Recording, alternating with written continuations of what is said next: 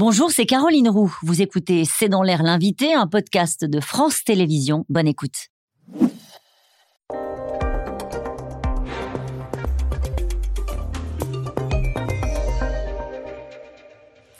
Bonsoir à toutes et à tous, bienvenue dans C'est dans l'air. Je reçois aujourd'hui euh, Nora Bussini. Bonsoir. Bonsoir. Merci d'avoir accepté cette invitation. Vous êtes journaliste, vous avez écrit Les Nouveaux Inquisiteurs aux éditions Albin Michel. C'est un livre qui sort aujourd'hui même et qui fait polémique. Pendant un an, vous avez pris l'identité de Noli pour vous infiltrer au cœur du mouvement militant, de mouvements euh, militants radicaux euh, qu'on peut résumer sur le thème de woke, wokiste. Alors des groupes de parole, des manifestations, des cours à la fac. Vous démontrez euh, que le combat pour l'égalité et l'inclusion se transforme parfois en rejet de l'autre on va rentrer dans le détail dans un instant. Là, on vous voit d'ailleurs avec vos deux identités.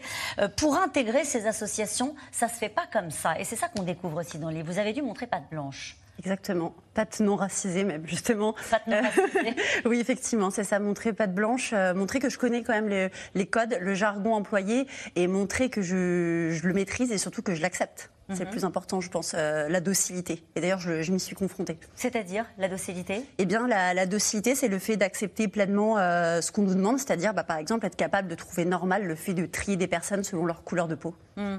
On va en parler. C'est une scène assez forte du livre. Allons-y tout de suite. C'est vraiment surréaliste. Ça se passe à Paris euh, lors de la Pride radicale, qui est antiraciste, anticapitaliste, anti-impérialiste. Et vous devez, vous, demander à deux blancs de quitter le cortège. Racontez-nous. Et même à beaucoup de blancs, beaucoup, beaucoup. Euh, effectivement, euh, j'ai été engagée euh, au service d'ordre de la Pride radicale afin d'appliquer la. C'est quoi la Pride radicale? Alors la Pride radicale, c'est une Pride qui se veut un petit peu le pendant anticapitaliste de la Pride qui se tient chaque année en France depuis de nombreuses années maintenant et dans plusieurs villes. Voilà, qui réunissait cette année 40 000 manifestants. Et donc moi, j'ai été engagée au service d'ordre puisque je suis franco-marocaine et à ce service d'ordre-là, moi, mon travail était d'appliquer la non-mixité, ce qui veut dire trier les personnes selon leur couleur de peau et donc de trier les blancs. Et vous le faites Exactement. Je et ils sortent du cortège Ils le font avec énormément de docilité. En effet, c'est ce qui m'a le plus choqué, je pense. Hum, vous leur dites quoi pour qu'ils partent? Ah, Très simple. Je vais vers eux. Déjà, s'ils sont blancs, je leur demande, je leur dis voilà, euh, comme tu es blanc, tu dois partir de ces zones-là. Tu vas en fin de cortège ou dans d'autres cortèges, car c'est un cortège réservé aux personnes racisées. Donc, c'est le terme. Au privilège blanc, on substitue le privilège racisé. Exactement. Et intra-racisé même, puisqu'on trie également dedans les personnes entre les personnes noires et les personnes maghrébines, par exemple. Et ça choque personne? Bah, en tout cas, pas les, pas les 40 000 manifestants. Enfin, j'exagère. Il y en a eu. Mais avec quel argument Quel argument il y a derrière ça? Les arguments. Quel combat il y a derrière ça? Le combat, c'est de pouvoir laisser les personnes qui sont opprimées, qui sont discriminées, entre elles pour une fois et en avant du cortège. Mhm. C'est ça que vous êtes allé chercher lorsque vous avez décidé de, euh, de passer un an en immersion. Euh, est-ce que vous aviez un a priori et est-ce que vous avez découvert des choses qui étaient différentes de ce que vous imaginiez? Oui, j'avais effectivement des a priori. Je m'attendais à ces extrêmes-là, je ne m'attendais pas à les vivre, je ne m'attendais pas à changer et à autant culpabiliser. C'est important de le dire. Euh, toutefois, j'ai aussi passé des, très beaux moments, euh, notamment avec les colleuses, les personnes qui font les collages contre les féministes. Les, féministes. Euh, mais je veux dire par là, c'est une démarche très particulière journalistiquement d'aller intégrer ces mouvements-là pendant un an.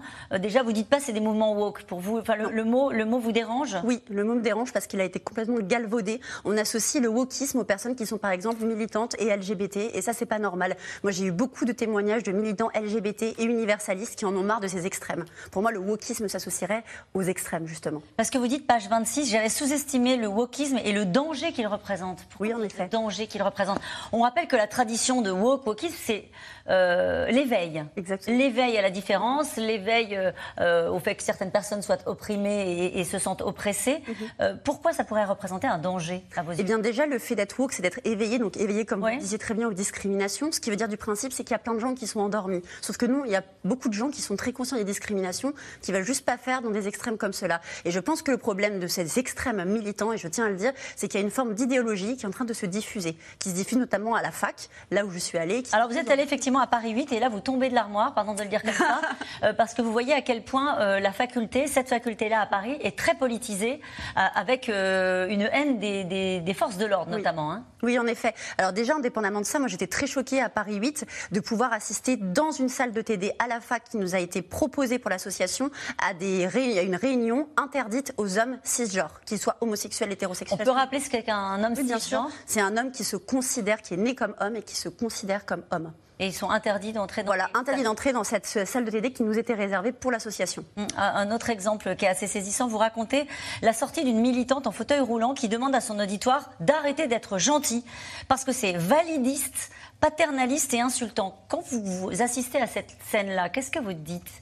Parce qu'elle elle le dit, elle est euh, handicapée et on peut se dire bon, bah, est-ce que je dois, moi, retenir une leçon de ce qu'elle me dit? Eh ben, oui, c'était très compliqué parce que je me suis dit effectivement, quand est-ce qu'on tombe dans la complaisance, quand est-ce qu'on tombe dans l'irrespect? Et là, une des solutions qui était proposée, c'est en, cas de crise d'angoisse, proposer des pâtes de fruits parce qu'au moins c'est vegan sans gluten. Voilà. Mais ça vous fait rire quand vous assistez à ça ou vous êtes Alors, euh, même perdu? Moi, je me moque pas ouais, des personnes euh, handicapées évidemment, mais c'est vrai que j'étais assez perdue surtout et un peu atterrée de savoir comment se comporter. Vous sentez tellement mal avec vous-même que vous vous faites accompagner par un psy. Pourquoi Oui, effectivement. Donc Ruben Rabinovich, qui est psychanalyste, qui a écrit une note pour la Fondation Jean Jaurès sur ces questions-là.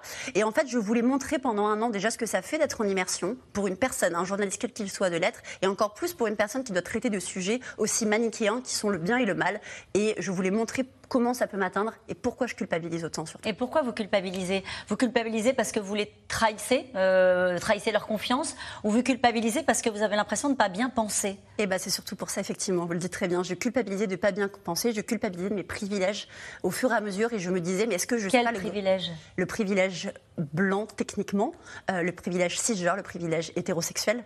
Euh, ce sont des, privilèges. Donc on pourrait même catégoriser, de bourgeois également, euh, puisque bah, je suis journaliste. Donc euh, automatiquement, c'est catégorisé ainsi. Il y a des belles rencontres quand même. Il y a des rencontres de femmes militantes féministes qui font du collage mhm. et qui donnent de leur temps, qui sont bénévoles. Ça, c'est, Ah oui, c'était une de mes plus belles rencontres. Une de celles qui m'a aussi me fait me dire. En fait, on est là, à ce cœur du militantisme dans les collages, des femmes qui vont coller dans la rue des messages pour que d'autres qui sont violentées les croisent. Et elles-mêmes, elles sont en discorde parce qu'il y en a qui collent sur les questions du port du hijab pour des enfants. Je raconte encore une autre scène. Vous rencontrez un militant euh, LGBT, c'est dans l'ouest de la France. Et euh, en, fait, lui, il est perdu aussi dans son militantisme par ce mouvement-là. Et il dit Nous avions soutenu une victime qui avait porté plainte pour une agression sexuelle.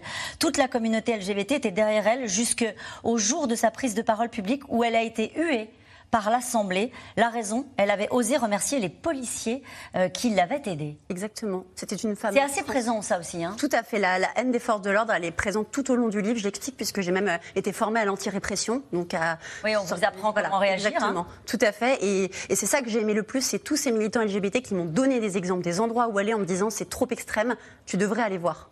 Qu'est-ce que vous pensez avoir démontré, au fond? Je pense avoir démontré. Parce qu'au fond, vous êtes parti avec euh, une idée, vous êtes un peu perdu, en tout cas avec les doutes que vous avez pu avoir pendant l'enquête, et puis finalement vous êtes revenu là où vous, avez pensé, où vous pensiez au début. Avec, euh, avec, quand même une différence, c'est que j'ai beaucoup plus d'espoir qu'avant, euh, je pense. et bah pour, euh, pour les générations, les nôtres, celles d'avant, celles qui suivent, de se dire qu'il y a vraiment une attente de l'universalisme et qu'il y a de plus en plus de gens qui sont militants et qui en ont assez de ces extrêmes. C'est ce que vous avez constaté dans cette enquête? C'est ce que j'ai constaté parce que je me suis dit, je me suis rendu compte que finalement, il suffit juste de le dire pour qu'il y ait beaucoup de gens qui soient d'accord avec nous et c'est ce que je constate depuis une semaine maintenant. Mhm. Aujourd'hui, vous êtes victime d'intimidation. Oui. Qu'est-ce qui se passe depuis qu'on sait que vous avez écrit ce livre, depuis que ces euh, associations euh, dans lesquelles vous avez été infiltré pendant des mois ont découvert que vous étiez journaliste et que vous avez manqué, mené une enquête? Alors euh, depuis une semaine, je reçois beaucoup. J'ai réussi à filtrer. J'ai eu euh, l'aide de la rédaction du Point, beaucoup qui m'a beaucoup soutenu. Euh, filtrer pour pouvoir pas recevoir les, milliers de messages de haine. Il y a eu une alerte cyberharcèlement hein, qui a été déclenchée au Point. Oui, c'est ça effectivement. Enfin, j'ai les, directeurs du Point qui m'ont contacté, qui m'ont envoyé la manière de faire quand on est cyberharcelé, puisque même avait les notifications. Qu'est-ce qu'on vous reproche?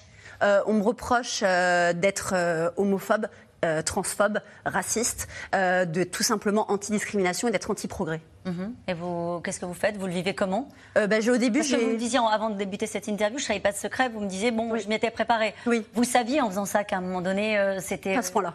Pas à ce point-là. Et pourquoi? Parce que pendant tous ces, pendant toutes ces mois de militantisme, j'ai beaucoup remarqué l'engagement aussi des militants à dénoncer notamment le cyberharcèlement. Et ceux qui sont si prompts à le dénoncer font exactement pareil, alors qu'ils font des conférences, des documentaires, des, euh, des vidéos là-dessus. Mhm. Et ça, je m'y attendais pas. Vous pensez qu'ils vont le lire, ce livre? Vous pensez que ça peut changer quelque chose pour eux, pour leur manière de mener ce combat?